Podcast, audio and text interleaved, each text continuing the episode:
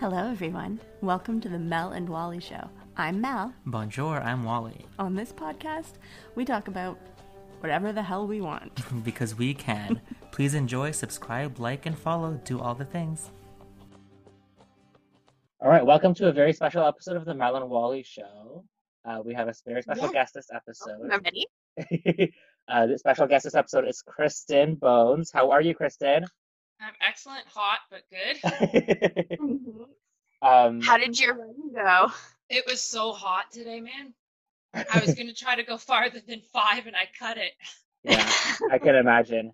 Um, Oh, I barely ever run, Mhm. so I'm asthmatic, so it's, running. Oh, running in the heat is brutal. yeah. yeah, but I love it. and you said, sorry, yes, did you have asthma? Yeah, I'm severely asthmatic. Oh, that must be even more difficult. Ah, you know, you train yourself. I've Yeah. run Yeah, four or five half marathons now. oh wow. Yeah. That's, that's how many I've done before my knee started like thing up and dying on me. So Yeah, that's I miss it so much. Now I can do I can do like a 5K, but I can't do the half marathons anymore. It's so sad. How long are half marathons? 21.1 kilometers. Oh my god. Yeah. It's so much fun, Wally. It's what? so how long are full marathons then? 42.2. Oh my god, Yeah. I can't. I'm gonna do one next year. Oh, It's like my waist size. Only. Unless I'm in drag, then I'm very skinny. Um, all right, so I think we should get into some uh, not so fun topics. Um, Kristen's doing a 38 day challenge um, for her mom who passed away 38 when she was 38 um, from a drunk driving accident, and she wasn't the one that was drunk, so it was very horrible. I can imagine. Um, do you mind going into like how like you- like how you heard about it and what happened when you found Yeah. out? So it was uh, on June 30th was the last day that I spoke with her. Um, I always made sure I called her in the morning before when she got to work, uh, at the in the afternoon when I got home from school, and before she left for work. So I had called her to say goodbye. We were gonna go. There's a, a festival in Windsor called the Freedom Fest. Mhm. Yep. And it's to celebrate uh, July 1st, Canada Day and I was going to go with her and her boyfriend, but I decided no, I was going to go with my friends. So we went, and I uh, slept over at my friend's house, and I remember, uh, I I I. I just I remember laying there and people trying to wake me up and I'm not a morning person and I was getting mad. And then I remember looking at everybody and my three girlfriends who were in one bed, I was on the floor. They were just looking at me and everybody was looking at me and said your mother was killed. And i said to them no she wasn't. And i didn't believe them until i looked at my best friend's dad who was a farmer and he was Mhm. crying and i knew that it was real. I don't remember leaving the house. I don't remember where i went after that. Uh, i think i Mhm. went to my grandparents house but i just didn't want to believe it. The next day on July 1st. She was killed at 12:50 a.m. Uh, it actually turns out her boyfriend was the one that was driving, and he was drunk. They lost control of the car. It spun out and hit a concrete staircase, and she died instantly, so she didn't suffer. They found him wandering outside of the car. Um, so what they did was they rushed into the hospital because he had a broken jaw. So they didn't do a blood alcohol level on him because he had to go for emergency surgery. So Yeah. two hours later, they did um, a blood test on him and found that he was just over at that point. So in the 80s, there was no, you know, you got caught, you got a slap on the wrist. So he got no Yeah. jail time. Um, my family never spoke of it after that. Uh, my best Wow. friend back home, she even said to me, it was never spoken of. You were always told to be kept quiet about it. Mhm. So for 32 years, I haven't really spoken about it. I've put it out there, but this year I decided when I saw that woman that was killed in Brampton with her three daughters, that's when it really hit me. Uh, This has to stop. A 20 year old gets in a car what are we teaching our children? What are we going to teach our children? That it's okay you know? Like it's we're Mhm. teaching our children to be indestructible i think. We're teaching them to not have that compassion. We're teaching them that they're indestructible that they can do anything and they're not going to be harmed. And Mhm. that's when i realized i have to stop this. This isn't going to be the only thing that i'm doing. So uh, today was the day of her funeral Oh wow, yeah That's that's that's a rough day. Yeah, I, I Like- didn't remember until a girlfriend of mine sent me the clippings, and the newspaper clippings were all the crash is going to be investigated. It's going to be investigated. After the last clipping said that the crash is going to be investigated, that was all that was ever spoken about. It was never talked about again. He never got jail time. Um, I, my sister and I, about a year later, called him and apol- and forgave him. Um, I believed my mom raised us to forgive, and you have to Yeah. forgive. And I think that's also what I want to try to get out there that we hold so much anger in our hearts towards people. And I think the only healing process for you is to forgive and make a change and not to hold grudges and anger towards those people. They have to live in their own jail for the rest of their life knowing what they did. He has to wake up every morning for the rest of his entire life knowing that he took a mother away from two girls. It's all we knew. We uh we were moved from family member to family member for four three years and then I went on my own. Wow. So you were on your own at like 15? Yep. Or six? Wow. 15. Wow. which is crazy because you know you're you're a kid you're 12 years old you you've got everything you could. I've got a great mom an awesome sister amazing friends. I Mhm. played sports you had everything in front of you you know and it just all got taken away. Like 2 weeks after i think it was 2 weeks after my mom died we had to go into the house and pick what we wanted to keep. I'm 12 years old. I wanted Mhm. everything you know? We i was mad at everybody everybody you know i i just felt anger towards everyone everyone that whispered about it or felt sorry for you i got mad you know and it took me a very long time to realize that that anger was hurt Yeah. so I just want to spread the word. I want I don't want to raise money. It I find that when people raise money and you ask for money, people just hand it to you and then that's all that's ever spoken about. They don't follow, they don't Yeah. pay attention. When you start to raise awareness and you start to speak your story is when people start to realize. But it's Yeah. got to stop. It has to stop, man. Well, and that's like a, a Mhm. an amazing like story. Like it's tragic, but it's like Yeah. everything you've been through and like what you've done with your life afterwards is crazy. Like I can't even imagine going through that at such a young age. Um, how Mhm. long do you think after that were you like, I guess, able to be back to normal, or do you think you ever were? Like, how did you deal with all that? Did you go to therapy or anything like that? Um, I went. I saw throughout my life eight therapists. Um, Mhm. I I don't think you fully ever recover from that. hmm I don't think that your life ever goes back to the way that it was. I think you make the life what you want it to be. Um, Yeah. I think it took me. I, I'm going to be honest with you. Like from the age of 12 to 18, I did a lot of stuff. I I was a big. I became an alcoholic. I did drugs. I got mixed up with some of the wrong people. And at 18 years old, I had this epiphany where it was like, what am I doing? Like, is this what my mother would want me to do? Does she want me to be this? Or should I, like, be a voice? Should I be strong? hmm You know? And I think at 18 years old was when I realized, like, I gotta smarten up. I gotta stop this. See, when when I turned 18, uh, we got money from her death. Um, I got Yeah. a lot of money from her death, and I spent it in a year. And people Wow. thought I was crazy, but to me, I called it blood money. It was blood money from something that was someone that was taken away from me. I didn't want it, you Mhm. know. And Yeah. at 18 years old, when you get that much money and you never had money, you just party. Yeah. and I partied. Mhm.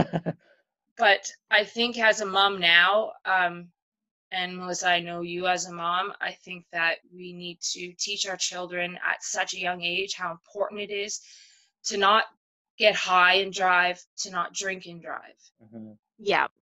You know, I, Oh, yeah. I think we need to start, you know, when I heard it was that 20 year old kid that got in a car, like, come on, man, Yeah. use your head, understand the severity. It's not about your own life, it's about somebody else's life. Yeah. You know, like Yeah. that woman who had her children and her father killed years ago.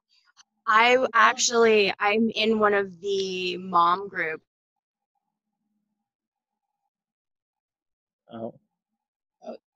Melly first. It's not a becoming photo. like an exorcist. Um, at what? So when you were at like you got into drugs and alcohol yourself, you said were you ever like nervous that something like that could happen with you? Like if you were in the car, or did you ever you were you very safe with like not driving under the influence? No, at all? I was stupid. I got into a car once, um, and a guy had been drinking. I honestly I didn't know, and we were at uh, the Kinmount Fair, and we got pulled over by the OPP, and he blew just over. Um, where they suspended his license for 24 hours, and we had to walk back, and and I thought. Like I, I got really mad because. I, I didn't know that he was drinking. I wasn't walking around the fair with him, and I remember I had asked him if he had anything to drink, and he said he had a beer. So that was the, you know, that was a, a real shocker to me, knowing that I got into a car Mhm. And somebody was drinking and the OPP pulled him over. But then I thought, he just got caught for drinking and driving, and you took his license away for 24 hours, and he got it back. Right. That's not a lesson no.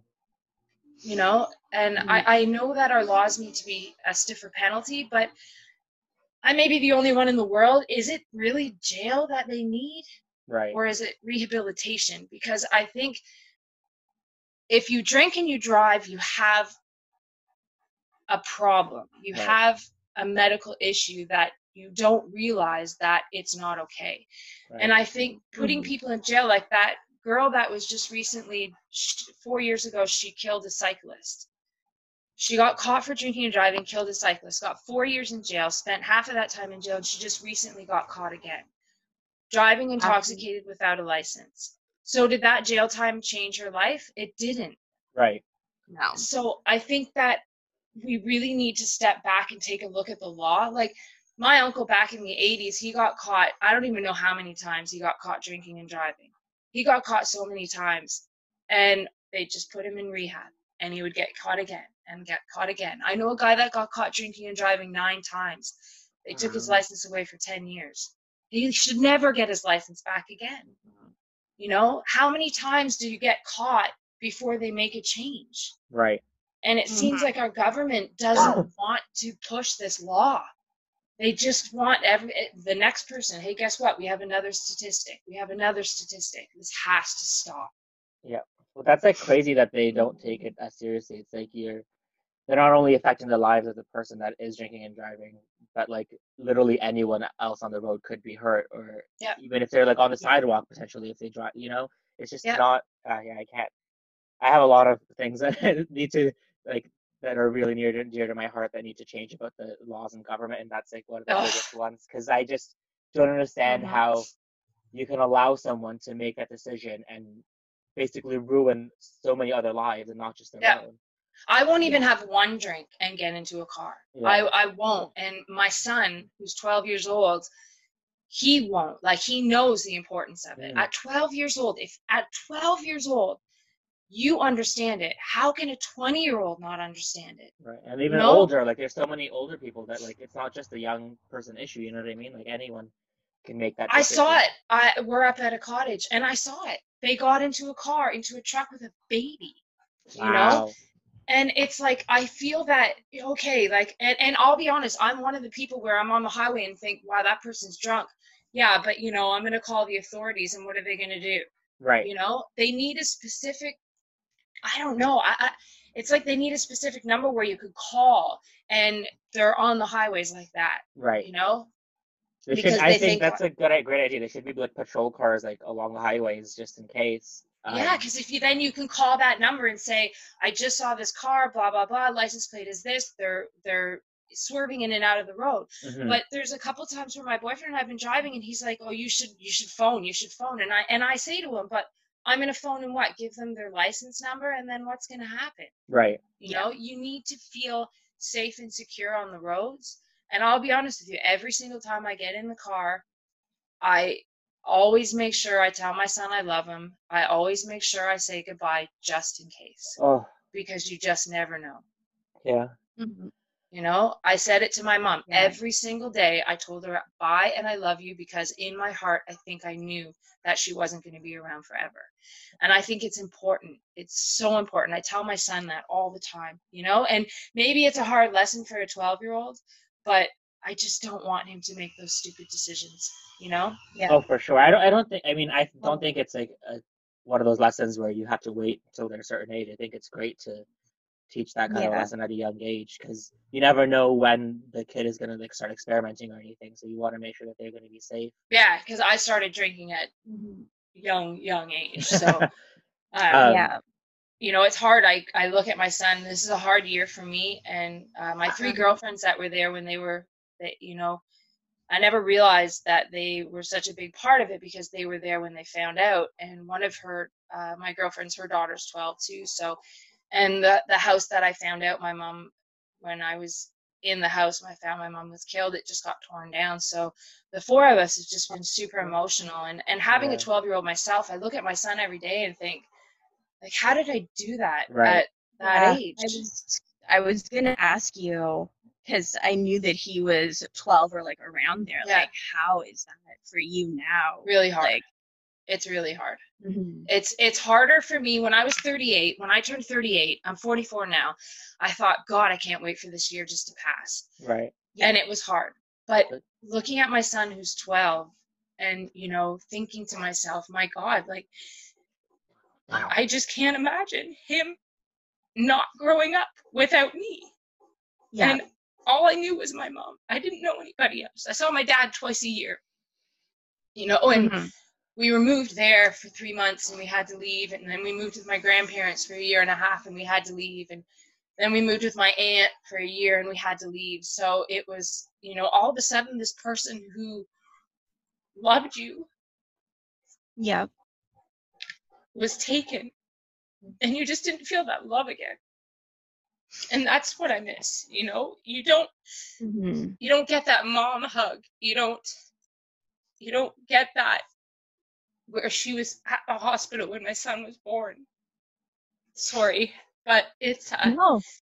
you know you the other day i never in my life did i ever feel this way i just wanted to talk to her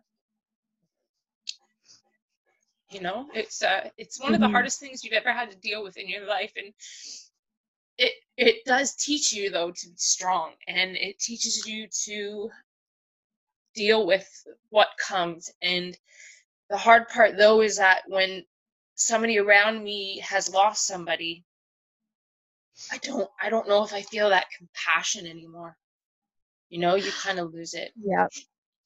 Yeah. I I haven't had a loss like yours, but I do understand that because I have lost a lot of people over the years, um, very close together and very close family members, including my dad. And Yeah. and now when other people lose somebody, I'm just kind of like, okay, yeah. Yeah. Like it's sad, but I don't have the same reaction as other people. no And like then I, I, feel bad that I'm not reacting. yeah the 100% way that, like- because i know i say to people why can't they just get over it you know like come on you knew it was mm. going to happen or if i know somebody knew that their family member was going to die well like just get over it you know like it, it's it's hard you, you do have that feeling where you feel sad for them and and you know and you you wish that it didn't happen for them but it's not the feeling that you would normally have when you lose somebody close to you like your dad you know Yeah. um, I, I just like kind of hardens you too to it. Like I Oh, have not lost yeah. anyone like extremely close to me, so I like I, I'm also a crybaby, so I like throughout this whole call I've been like crying randomly. But I um I can't imagine that happening and like because I I like I'm very much empathetic and I'm, I'm an empath, so I every time I hear someone losing anyone or getting like Mhm. bullied or anything like that, I like feel so strongly about it. So I can't imagine not having that feeling. Like that must be crazy. And like, do you feel any guilt over that at all? Like, not. I do like when I. I'll be honest with you. When um that Mi- Mizu Mizuno guy, when he Mhm. killed that that family, and uh, you know, I I feel bad, but I just kept thinking like, why is she reacting that way? Why is she, you know, like why is she so angry towards him? Why does she hate him so much? Look at him. He he feels bad. Like it's crazy that I want to protect Right. the person that did it and not protect the victim. Mhm. You know, I want to believe, I always want to believe that there's good in people, and I always want to believe that they're for that that they feel bad. But you know, I think it's just I, I don't know, and I felt bad feeling that way, but it was I, I just don't know why I felt that way towards that. It's different. My my attitude has changed towards it now 100%. I just don't know if the if jail time is what is going to fix it. Right. You know, I Mhm.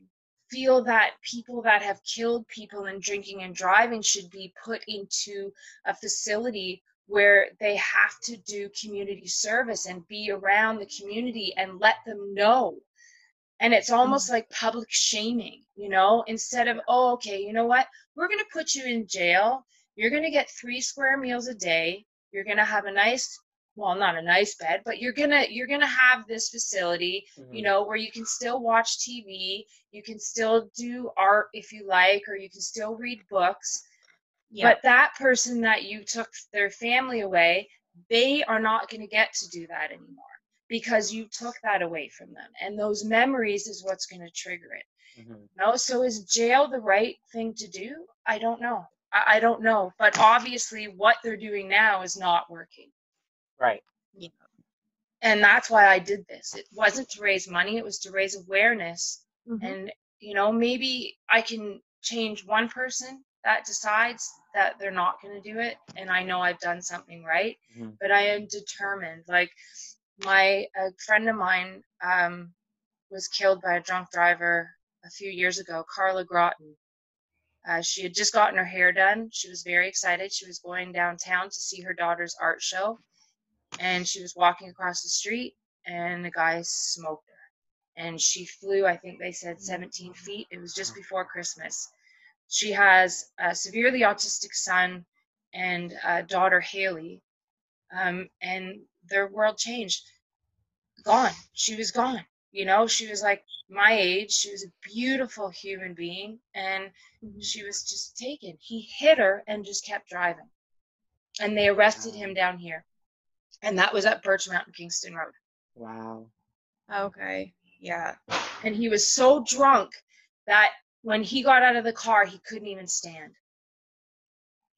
and you know what she became a Mhm. statistic and Yeah. because we don't talk about it anymore guess what i have no idea what happened to that guy either because it's not spoken about anymore It's, you know that woman who lost her life and her three beautiful children what happened about it it's not spoken about not too many people even know about it when i Mhm. talk to them about it I didn't know about it until right now. You know what I mean? Because it's pushed under the rug. In the 80s and the 90s, we were taught to not talk about it. hmm Keep your mouth quiet. Don't speak about it. Well, it's changed now. We're in the 2000s and we need to speak about it. We need to yell about it. We need people to understand the severity of it. Oh, for sure. Mm-hmm. I just don't get it. But I'm going to Yeah. make a change. I'm determined. I'm going to make a change. Yeah, MADD Hopefully.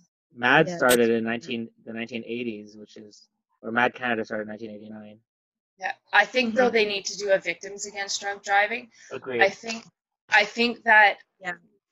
the, these times t- calling it mothers against drunk driving, I Mhm. think we need to change it. I think it's the victims that need to change it. You know, we're victims. We don't want to be victims, but we are. I'm a victim of drinking and driving.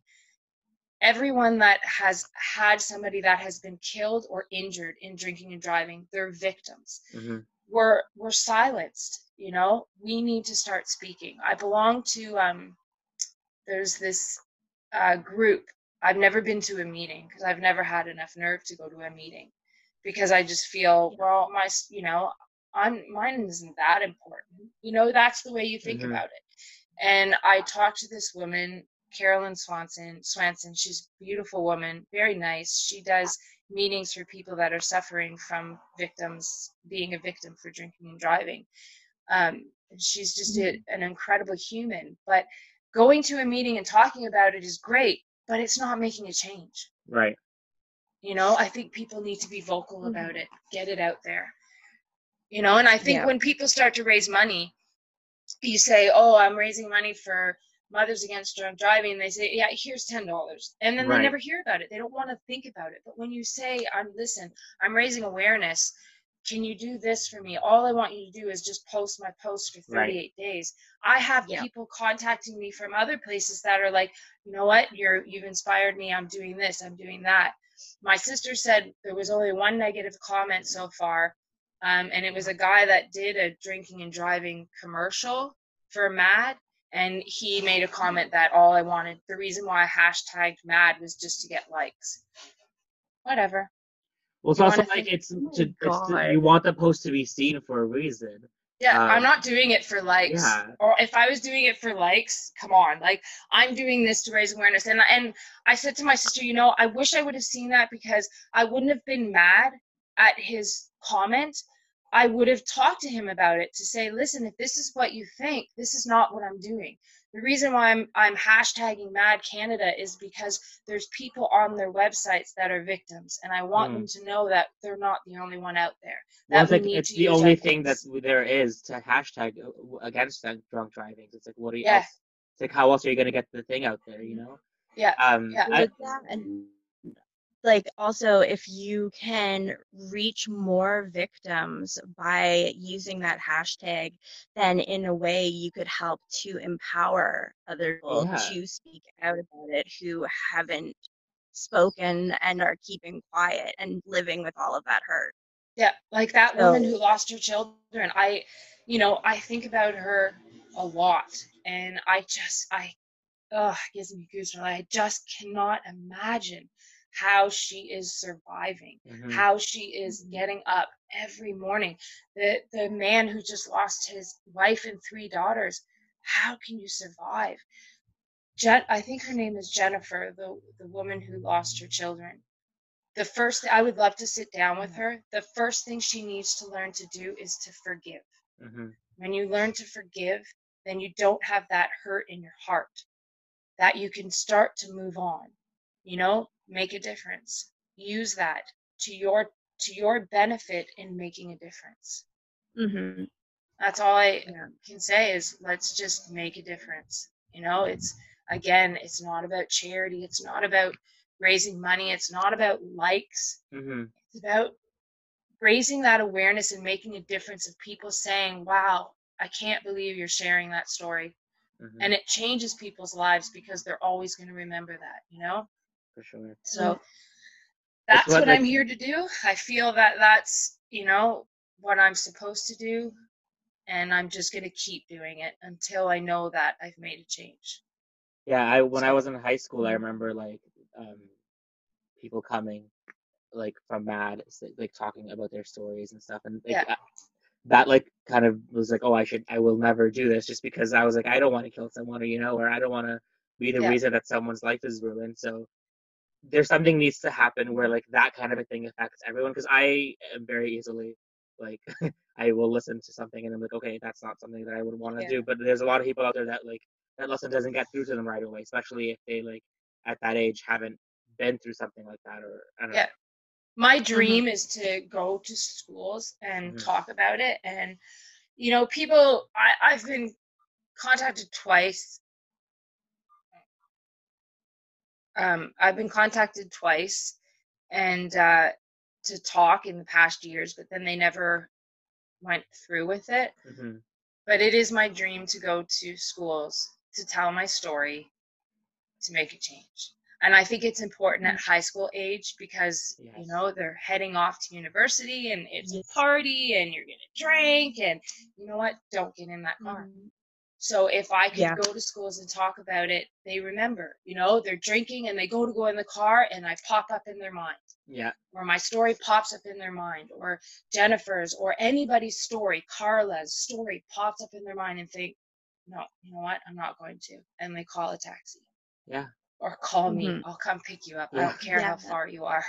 No, it's You like know? it's not. I mean, Yeah. it's really not difficult to just not get into the car and have a different route of way to get Exactly. home. It's Especially such an these days. Yeah.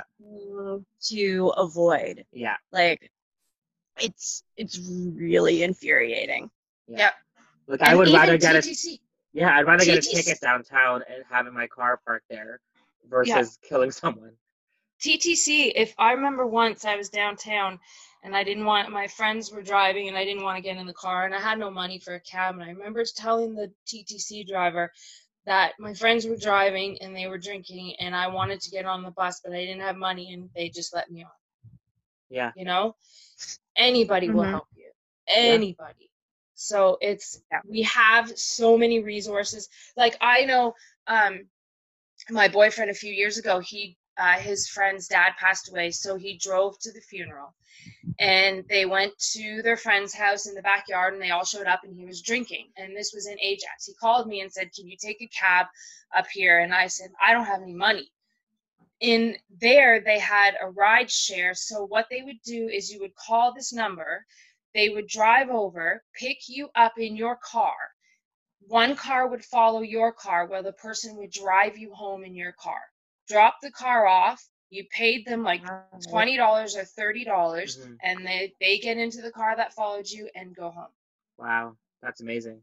there's so many resources out there Yeah. so many and i don't understand you know do we have to raise the driving limit do we like i i just you know what is it because i'm finding it's younger and younger Yeah, there's. I think there Mhm. might like that kind of a rideshare kind of a thing might like should be a bigger thing. Like it should be talked about more. And because I feel like a lot of the times it might be that the person might be afraid afraid to say something or be like, I don't want to be like, oh, dad, I'm drunk. You know what I mean?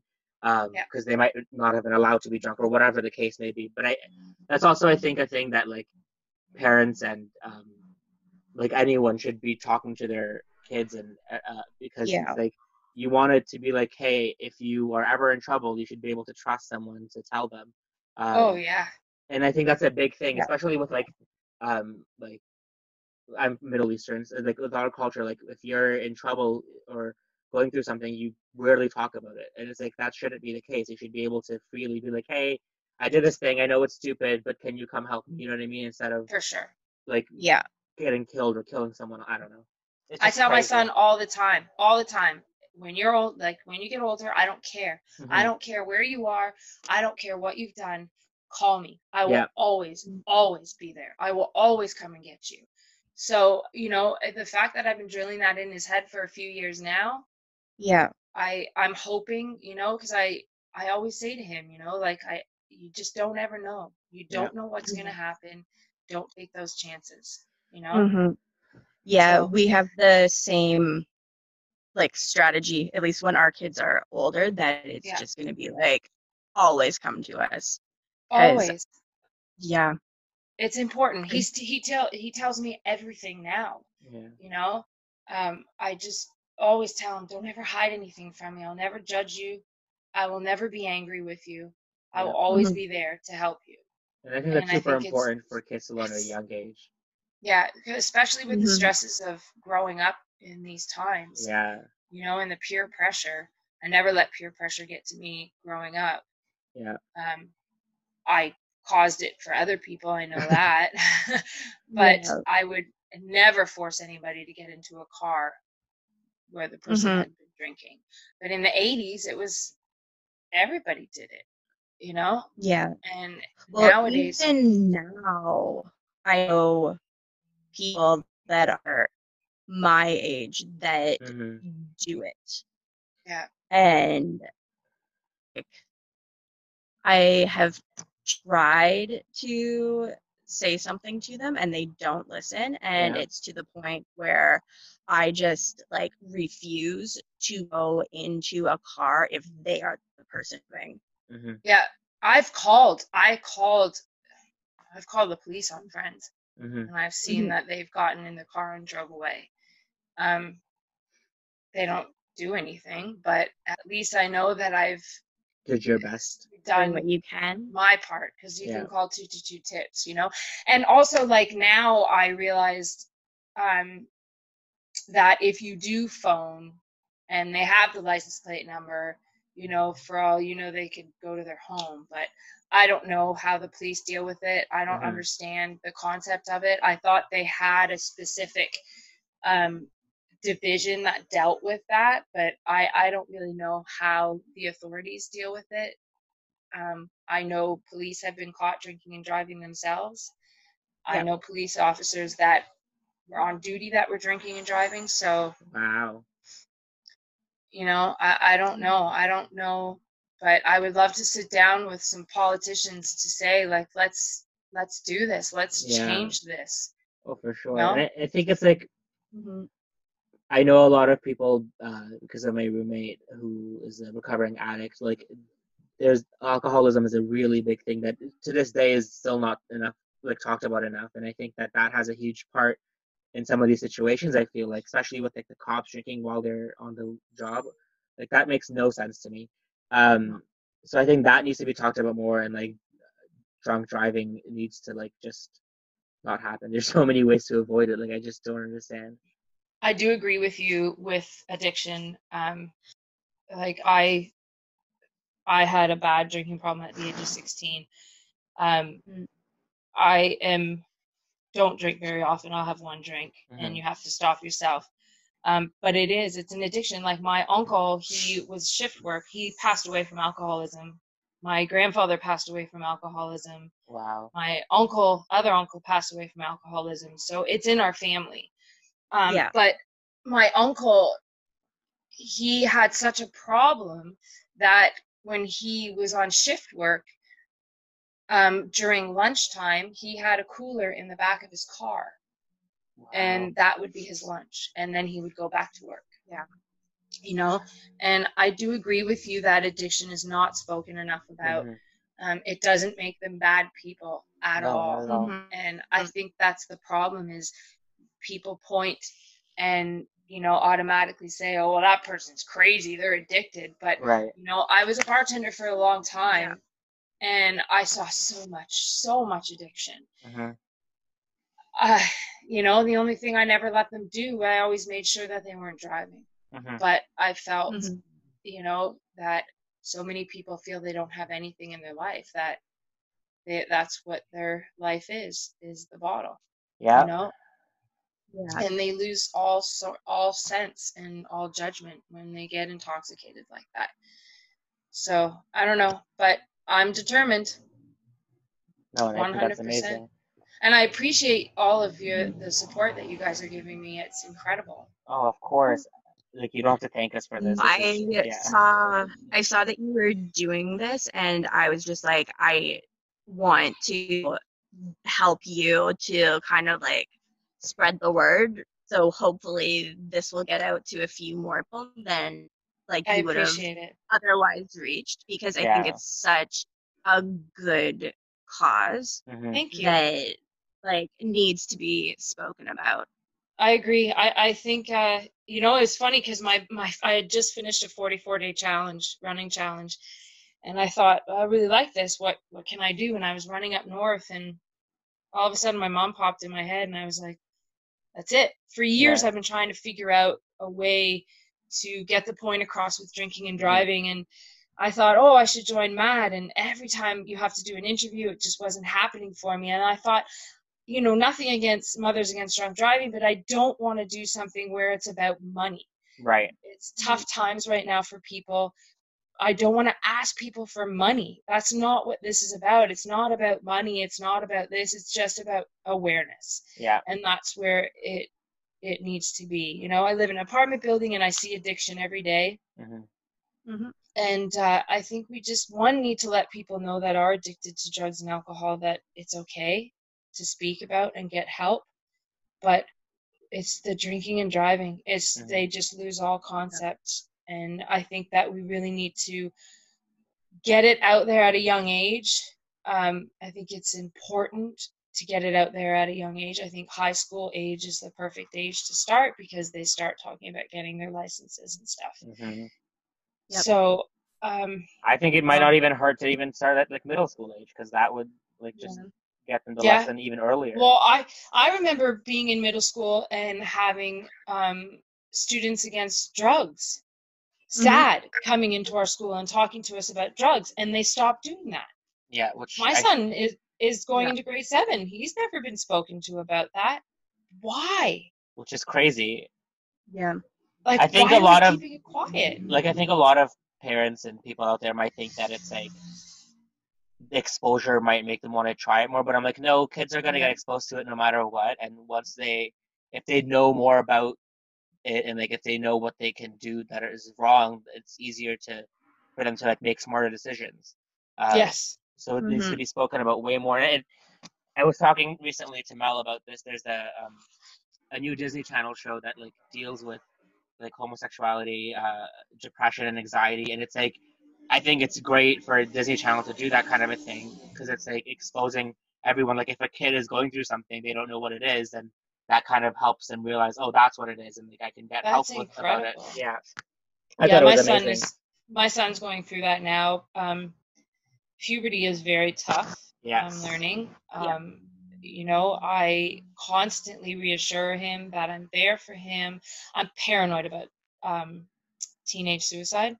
Um, I have a lot of friends that committed suicide growing up, and it is one of my biggest fears. One of them. you develop a Yeah. lot as you become a parent, Yeah. and I just always let them know, you know, I'm here. It's okay to feel that way. hmm You know, it's okay. I always let them know it's okay to feel that way. Come to me and talk to me. Yeah. So that's incredible. Mhm. I have to look into that. It's about time. Yeah, oh, for Yeah. sure. I think it, like because a couple years ago there was a very tiny scene with someone coming to pick up like their daughter from a play date, and it was two mothers, um, and everyone freaked out because the Disney Channel did that. I'm like, that was such a small scene. And I think it was a step in the right direction because if someone's growing up with two mothers or two fathers or whatever, it's like they don't get any representation, and Yeah. Disney Channel that's like pretty much all a lot of kids that's all they watch. So I think it, all that stuff is so important. Oh, I did. I remember the first time. I think my son was about six, five or Mhm. six, and there was two men holding hands, and he said, "Mom, why are they holding hands?" And I said, "Well, they love each other." Oh, okay, and that was Yeah. it. Yeah. You know, and he Yeah, has friends who that. have two moms, and he has, and it's uh, it's not even a thought. Right. it's I, and I love it. It makes me smile. It makes me happy to see that he has no reaction towards that. And and that is the same thing that my mom said to me in the 80s, which you never Mhm. saw that. And I remember I asked my mom because these two men they were holding hands and they kissed each other. And I said to her, "Mom, why are they doing that?" And she said, "Well, they probably just love each other." And I thought, "Oh, okay." Yeah. And then that was it. Yeah. You know, it's something so Mhm. simple. Well, I think like Yeah. when you're growing up too, like the there's lots of things obviously that you're ignorant about that you don't know about, but uh, hate and like racism and homophobia, like, all that stuff, uh, I believe is like taught. It's not like something you're born with that you just hate someone. Like you don't. There's all Yeah. those photos of like people that are screaming at like the Black Lives Matter protests and at like against it, and there's kids in the car and they're screaming with them. I'm like, you're teaching these kids to be this way and that it's okay for them to be this way. Like that's crazy. Yeah. Because they would not have done this unless you taught them to do it. They would have just been like, oh, these are people that are setting up for something. I don't know. It's just messed up. You know? I had words. Um, you know the people that hold signs for abortion, Mm-hmm. abortion, make it illegal and stuff. Um, Yeah. At uh, it was at Woodbine and Kingston Road about a year ago, and there was young kids holding the signs. And I looked at the parents and I said, "How dare you? How Yeah. dare you allow a child to hold a sign like this that doesn't even understand it? Yeah. You don't know. I, and I never say anything to them if it was adults. Yeah. You have your your right to say what you need to say, but when you involve children when they don't have an opinion, that's not okay. It's not okay. We need to teach hate at a young age. exactly, and it's becoming more and more again. I'm Oh, for sure. And it it's like, it- me. yeah, it's it's really crazy. Like I also will never understand like racism and with like people of color. Like that makes no sense when someone who is a person of color hates another person of color. I'm just like whatever. Yeah, anyway, that that's a completely different sense. topic. Um, you that we mentioned could you, talk for hours. yes. on. um, you mentioned uh, you were a bartender. Um, Mel, I think said you're still a server currently, or Uh, no, I lost my job March first. oh no, because of the So, pandemic. Because Yeah, I was worked at a bar for eleven that years. Name- it was called the Salty Dog, and I'm a cardio kickboxing instructor too. So everything is Mhm. on hold right Yeah. now. Um, you know, I probably could look for a serving job, but being asthmatic, this virus scares me. Yeah, oh, for sure. And Yeah. I'll be honest with you, I don't think I could ever be a bartender again. A server, yes, but a bartender, no. Yeah, I was Mhm. gonna ask like what like because Mel was saying that she she doesn't think she could have been a server or bartender if that kind of a thing had happened to her. I Yeah. felt, you know, to be honest with you, I felt when when I did become it, um, I could stop people hmm from Mhm. drinking and driving. Um, I remember I worked at this awesome restaurant called Chividamo for years, and I, Deborah- that's where you were working when I met you. yeah, Deborah Bennett, um, the best woman, most incredible woman in the entire world. Um, she had a, a strict policy. So if two people came and they had a bottle of wine, um, and they wanted another bottle, we had to ask them if they were driving. Most of the servers felt uncomfortable about it. I didn't. You know, it was the way you approached it. One. Mhm. And I remember this one couple, they said, No, no, we're not driving. And I said, Okay, great, sure, I'll bring you another bottle of wine. You know, and I know people's tolerance are different. Some, like, I Mhm. can't, one drink and I'm done. So I brought them the other bottle of wine and that, and they were just a lovely couple. They paid their bill. They we had two levels, so they they were up in the Juliet balconies, and and I was downstairs on the patio talking to a customer, and they were leaving. So I said bye, and uh, and I heard an alarm go beep beep, and I was like, what? And I looked, and I saw them going to their car. So I ran over and I said, excuse me, and they said yes, and I said, you told me that you weren't driving. And they said, Oh, well, we just decided we're okay. And I said, Really, I would prefer it if you didn't drive home. I said, Here, you know, do you live close? And they said, Yeah, we're not too far from here. I said, Here's $20. Please take this and take Wow. a taxi. And they took the money, right? And they said, Okay, thank you so much, you know? And I walked back to the patio and they drove away in a car Oh and my I called god. the police on them. I told my boss, and I said, she said, phone the police right away. I told them the license plate number and that, and it really made me realize that even the job that I'm doing, I I can't get into people's head just by Mhm. saying that. If I probably told them my story, they would have thought otherwise. The Mhm. fact they took my twenty dollars, though, like, come on, That's just I worked hard for that, you know Yeah, that's crazy. but they got in their car thinking that they were okay because they didn't have the awareness of making proper judgment at that point. Because after two drinks, your judgment and awareness become halted. cloudy. Yeah, Remember that commercial where they would put the glasses in front, yes. uh, Yeah. you know, and it was like that's exactly how it becomes. Your Yeah. judgment becomes faded out. Yeah, we uh in high school when the they like MADD came to talk, they had like drunk goggles that they made us wear, and it's like this is you can't walk, you can't see anything properly. Um, Yeah. And like there were people that like in high school that like they shouldn't have been drinking, but they were like, this is literally how I feel when I'm really drunk. And so it's like this is why you shouldn't drive and or Yeah. do anything stupid like that. And they don't do Mhm. it anymore, which I don't get. Yeah, They don't come to schools anymore. that's really and crazy. it's becoming a big problem again like it's we shouldn't be hearing about this every few weeks like that somebody's been killed and a lot of times you don't even hear about it. Accidents are caused. Oh i wonder how that accident was caused. You know i heard Mhm. that there was uh, recently three teenagers that were in a car accident in oshawa or something and somebody passed away. You know and your first reaction was were they drinking? Were Mhm, they texting? Were they high? Mhm. You Mhm. know, not oh well, did they lose control of the car? Right. right away were they drinking it's the first thing that somebody says when they see that well if we're saying that There's clearly a we not- problem. Yeah.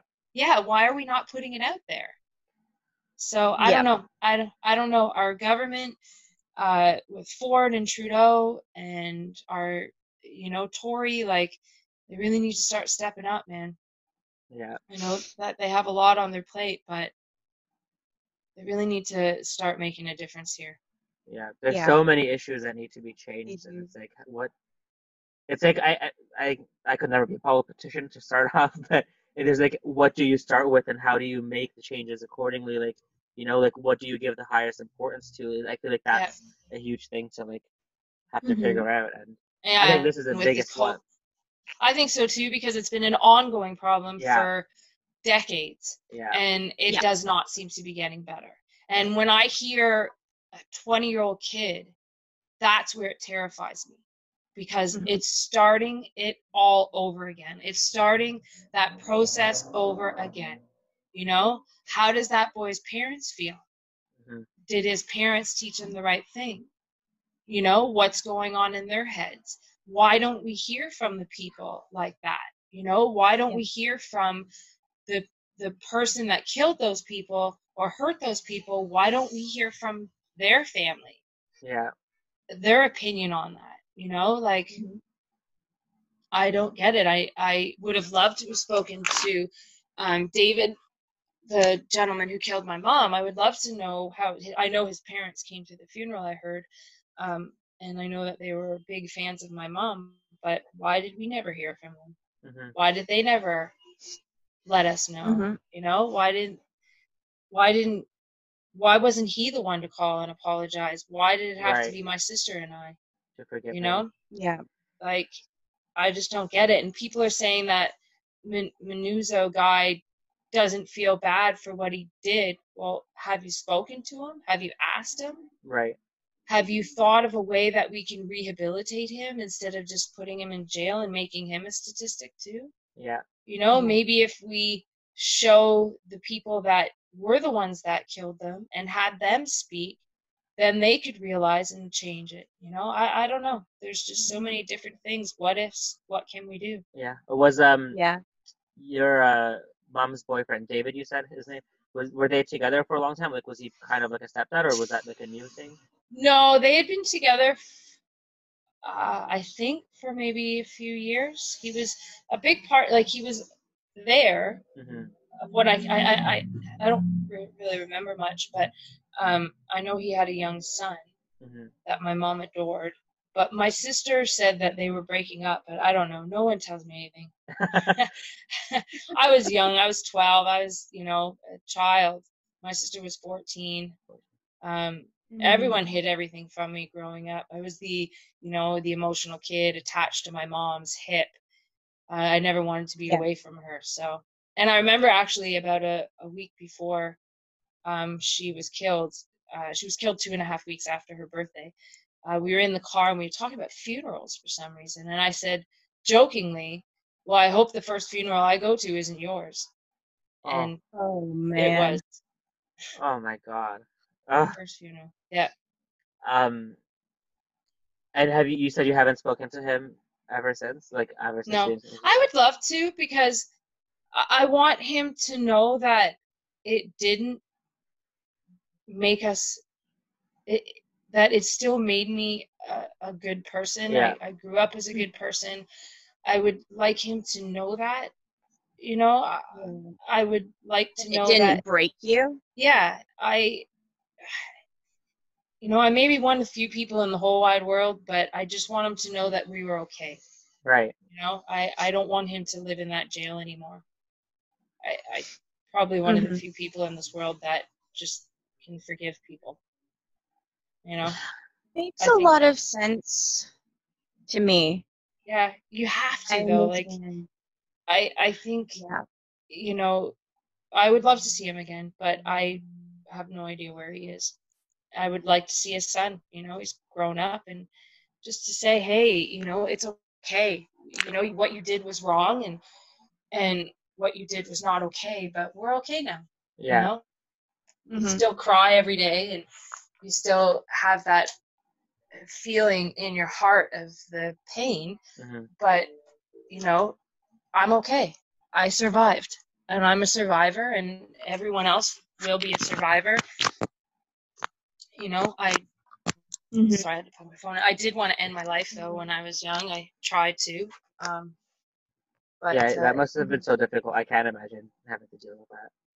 yeah, I wrote in a diary for a long time. I remember I took a lot of pills, but they just made me fall asleep and I woke Mhm. up, you know, and and I thought like I just thought if I, you know, at a young age I thought if I just slept for a little bit, I could see her, you know, Right. or or you think because back in those days it was all closed caskets hmm So you think to yourself, maybe maybe she didn't die. Maybe I was just really bad and and she just went away because she couldn't do it anymore. Oh, You know, you walk around the corner and you Mhm. think you see her and you know, for years that went on. And I think open caskets are important because it gives you closure. yeah. Yeah. You know, I didn't we didn't get that and uh, I think that was a big part of it, you know, and I had to learn to become a woman on my own Yeah. Yeah. have anybody to teach me how to shave my legs or buy a bra you know like you had to Yeah. all of a sudden it's like i'm an adult Right. at 12 years old your childhood is gone When you're going Like- through puberty and or, and it's like no one there to like help you guide you through No, that. my sister taught me my sister shaved my legs for me for the first year and she taught me i i don't like i am so lucky that i had my sister i can't i couldn't imagine i wouldn't have been able to do that on By my. I yourself, would have yeah. not survived my Yeah. sister though like in one of my posts um i remember being at my grandparents house and it was probably the second or third day and wondering why isn't my sister crying anymore? You know like i remember seeing her when i was coming down the stairs and i was crying and she hugged me. And i just thinking why isn't she crying? You know and i realized um she had to be my adult. Oh she my god. took over and was like, okay, I have to be the parent now to my little sister. And uh, we developed such a strong, incredible bond. Um, I remember uh, when we got kicked out of my aunt's house and we had to go back to get some stuff, and Bob Marley, Everything's Gonna Be All Right, was our song. And uh, I remember going and packing my Michael Jordan sleeping bag and leaving, you know, at 15. But my sister was just always there for me, always. And she's an incredible human being. And she's raising four incredible children. But Wow. I can't imagine somebody on their own going through this, like Mhm. that husband who lost his family. I, I can't even imagine how Yeah, he's waking up in the morning. And I'm sure there's know? many kids out there that still that are um that are still like that have gone through that at a young age and we haven't heard about them because it's not talked about enough. Yeah, like Mhm. I, it it was crazy. I had a, a incredible surreal moment the other day. Um, we're uh, we have a cottage that we've rented for the season up north, and I was kayaking. I I said to my boyfriend, I have to go. It was on July first, and I went for a three hour Yeah. kayak, and and uh, and I saw a loon, and I was feeling so down that day, man. And I saw a loon, and I- and that moment I was like, man, if I could just see my mom one more time, just one more time, you know. And in my head, I said to the loon, I'm a very spiritual person uh, Mhm. to a point, and I said to the loon, if if you come to me, that means I can see her one more time. You know, I promise I won't take a picture. Just come to me. Excuse me. And in less than five minutes, that loon popped up next to my kayak, looked right at me, turned around, looked back, and went in the water. And I felt just this surreal comfort that moment. And I knew it was mm-hmm. her. And I knew that I was doing the right thing. And that's when I really have pushed this because I knew that was her telling me, you, you're you're okay, you're doing it, and and I'm proud, you know. And I knew it was her. And I bawled my eyes out. I'm in a kayak in the middle of nowhere, bawling my eyes out, like, but not in a sad way, in in just a way that is like I can't believe this just happened to me. Like, and Yeah. nobody's here to see this. Yeah. But it was just uh, it was such an incredible moment of my life, man, and I'll just never, ever, ever forget that moment. And I know that she's here and she surrounds me. And and they say like if you lost somebody before your baby's born, that person gets to kiss them and hug them before they come to earth. Oh. And Mhm. I'm a big believer in that.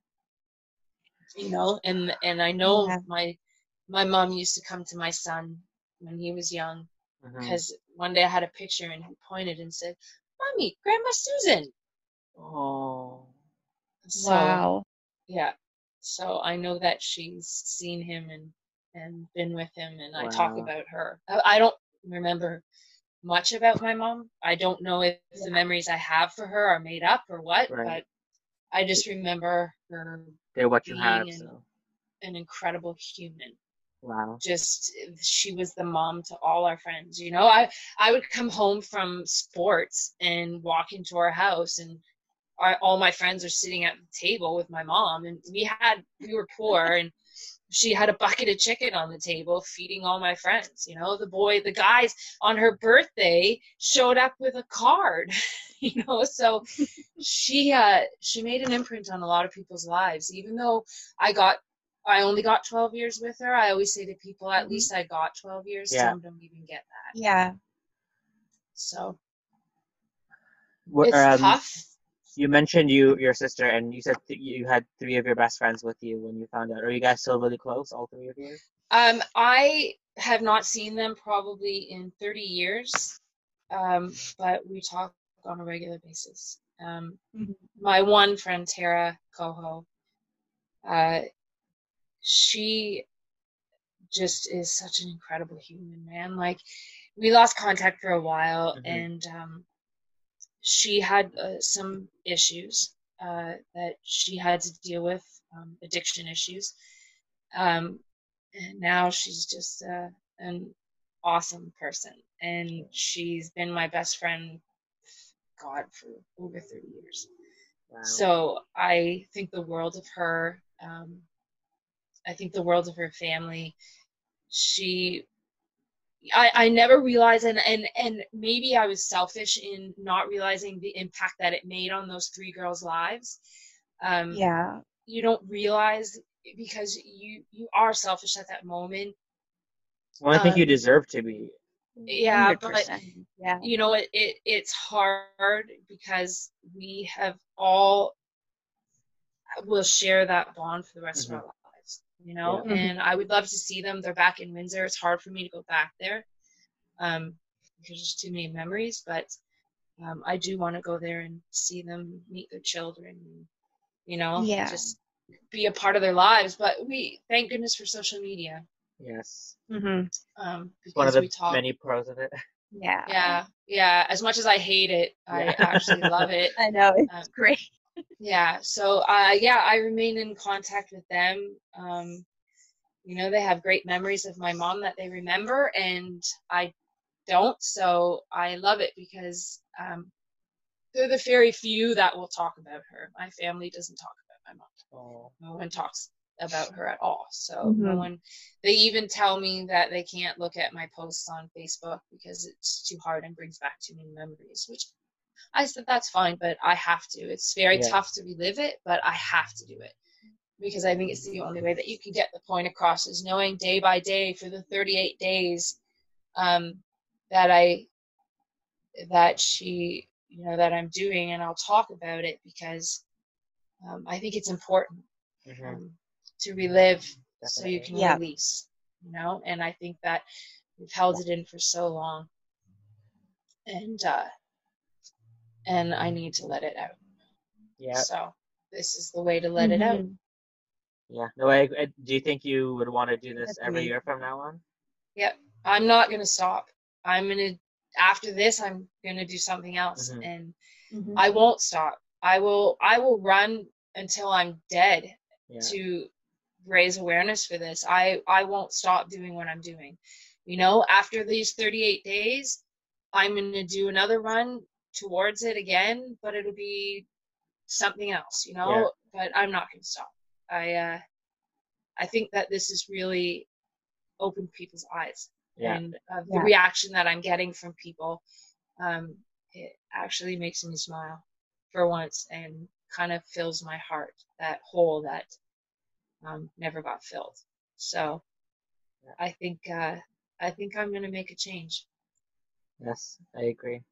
I think The- so. Amazing and so courageous and Thank you. selfless to have to do all this. It's uh, Yeah.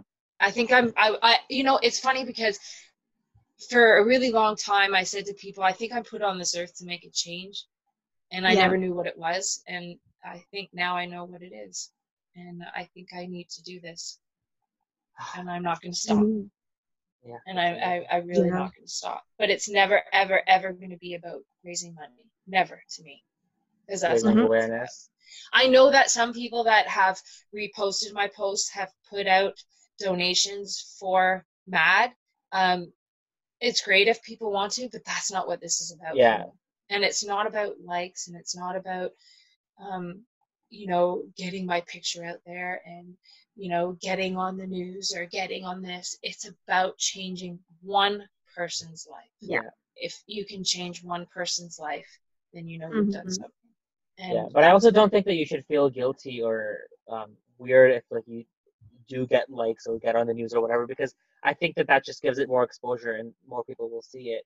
Um, yeah yeah so- i've been i my- i know my story um i just found out yesterday it was put on the news desk at Citytv um i don't know if they'll pick it up but fingers crossed That's awesome.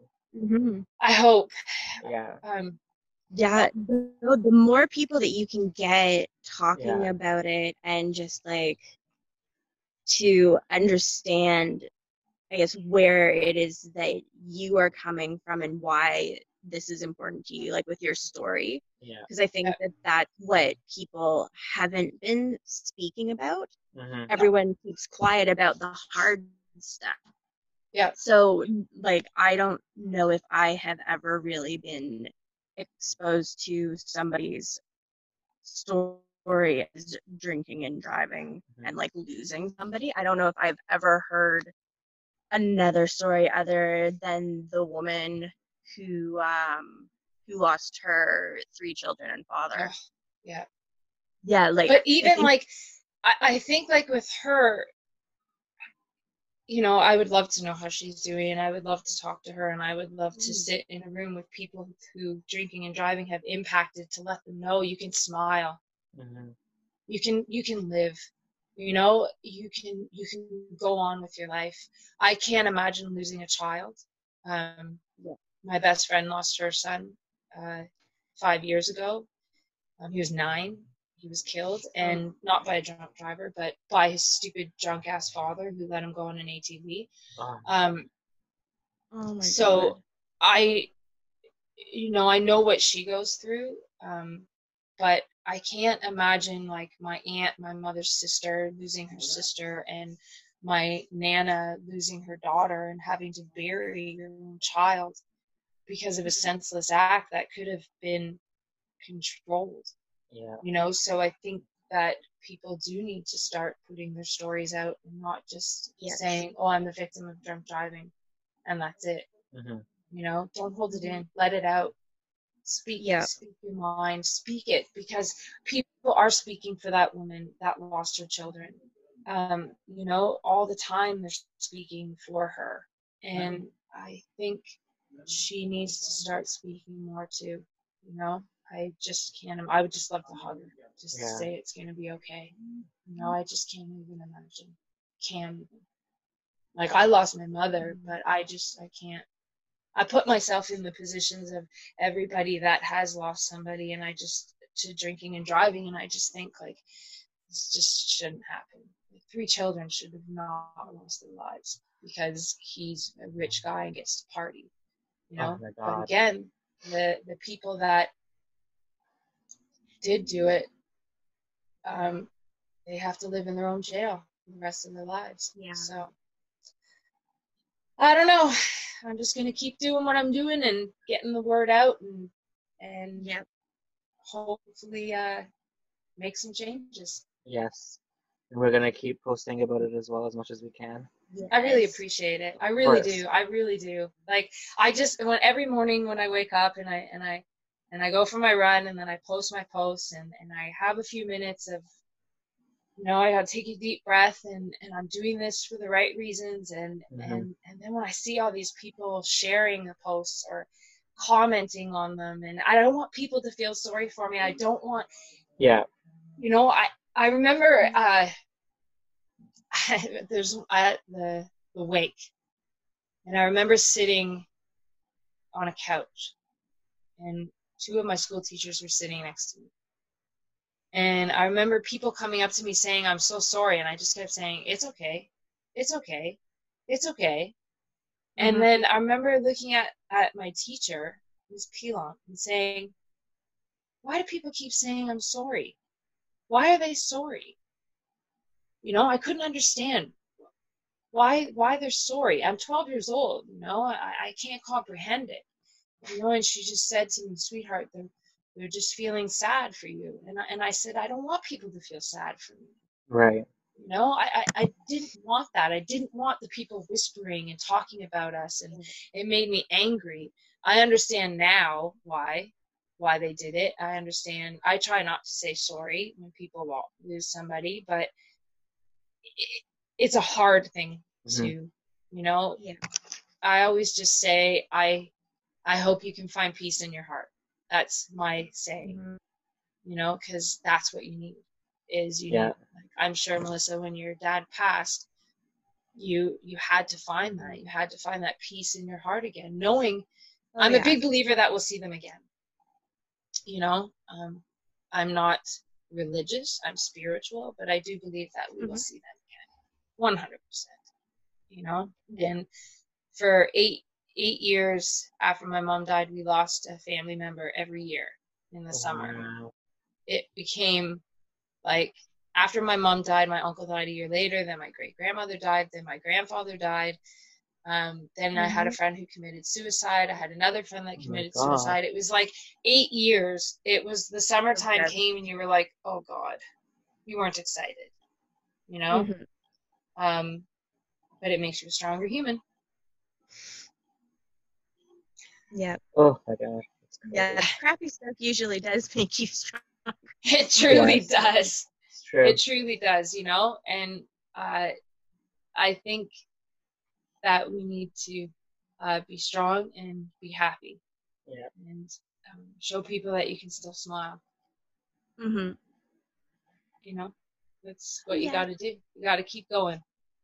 You know, it's been Yes. 32 years, and you, I'm sure you, when, when the anniversary of your dad's death comes around, that week is really tough. And it's the buildup of that week. You don't realize Mhm. it, and then all of a sudden you're like, why am I feeling so down and irritated and irritable? And you realize, oh, okay, this is why. You know, it's your subconscious, but you just gotta Yeah. live their memories and smile. You know? hmm No, exactly. Yeah. And I don't- it's I think that what you're doing is really great and like I think that she would be so proud that you have taken such a horrible tragedy and turned it into something great and Mhm. in a way given her life and death meaning through Mhm. doing this and Yeah, like I- your own as well Thank you. I want her memory to live. You know, Uh, Susan Susan Bones was an amazing woman. She was kind, caring. You know, she just happy, like just an amazing, beautiful, strong woman um, who raised two children on her own and uh, never asked for a penny. And I want that memory of her to live on. That you know um, even though she's not here in form, she's still here in spirit, and I know that she would want me to make a change. I know it. So it took me 32 years to figure it out, but geez, man, I'm really Mhm. aging myself. but uh, I think as we get older, it gets harder to deal with, and having children ourselves, um, you know, you you want to stop that cycle. Yeah. You know, I I want my son to grow up knowing his friends and being with his friends forever and not having to go to another funeral Mhm. um, of of a friend, you know, that lost their life from stupidity. And I know, unfortunately, you know, it's probably going to happen. And I think that that's where I need to start making a change. Yes. And I think, like we mentioned earlier too, like it's just all the quote unquote taboo things that we don't talk about need to be spoken about more because it's just part of life and there's no point in hiding it because then the kids and like adults even that go through it don't know how to deal with it. Yeah. Mhm. And then that's when suicide and depression, gets worse. um, and, you know, like back then, you never talked about PTSD. right. and Yeah. um, we're all victims of PTSD. And I have fears every time I get into a car, uh, but I Mhm. have to get into that car. I have to drive that car. You know, I have to leave my son at times. My son has to go on his own. I have a massive fear of death. Mhm. Um, Mhm. it developed uh, actually before I before my mom died, but um, it's scary. But you know, you can't change the inevitable. Mhm. And I think that there's a plan for all. Oh, sorry, you went mute. I think your mic turned off. Sorry, you my son, my son was calling me. Oh, no worries. um, yeah, so I think uh, you know we have to change the cycle, and Mhm. uh, and I think that's what I'm here to do. Yeah, and I totally like in a very different way. I, I last year I uh, got into a car crash, not because of anything related to alcohol, but um, I like to this day like will still like be scared sometimes to get into the car, if especially if it's like even raining a little bit or if it's like Yeah, kind of bad weather because it wasn't the rain that had happened. I just lost control of the car. Um, so I can't imagine like losing someone like that and then like being afraid or nervous to get into a car because of that. Oh, yeah. yeah. I got into a, a car accident. Um, uh, I think about f- over 15 years ago, and uh, whoa, that hmm that was Mhm. intense, man, because uh, I had I was rushed to the hospital, but it was like that instant. It was like my mom's memory flashed in my head, um, realizing thank goodness she didn't suffer.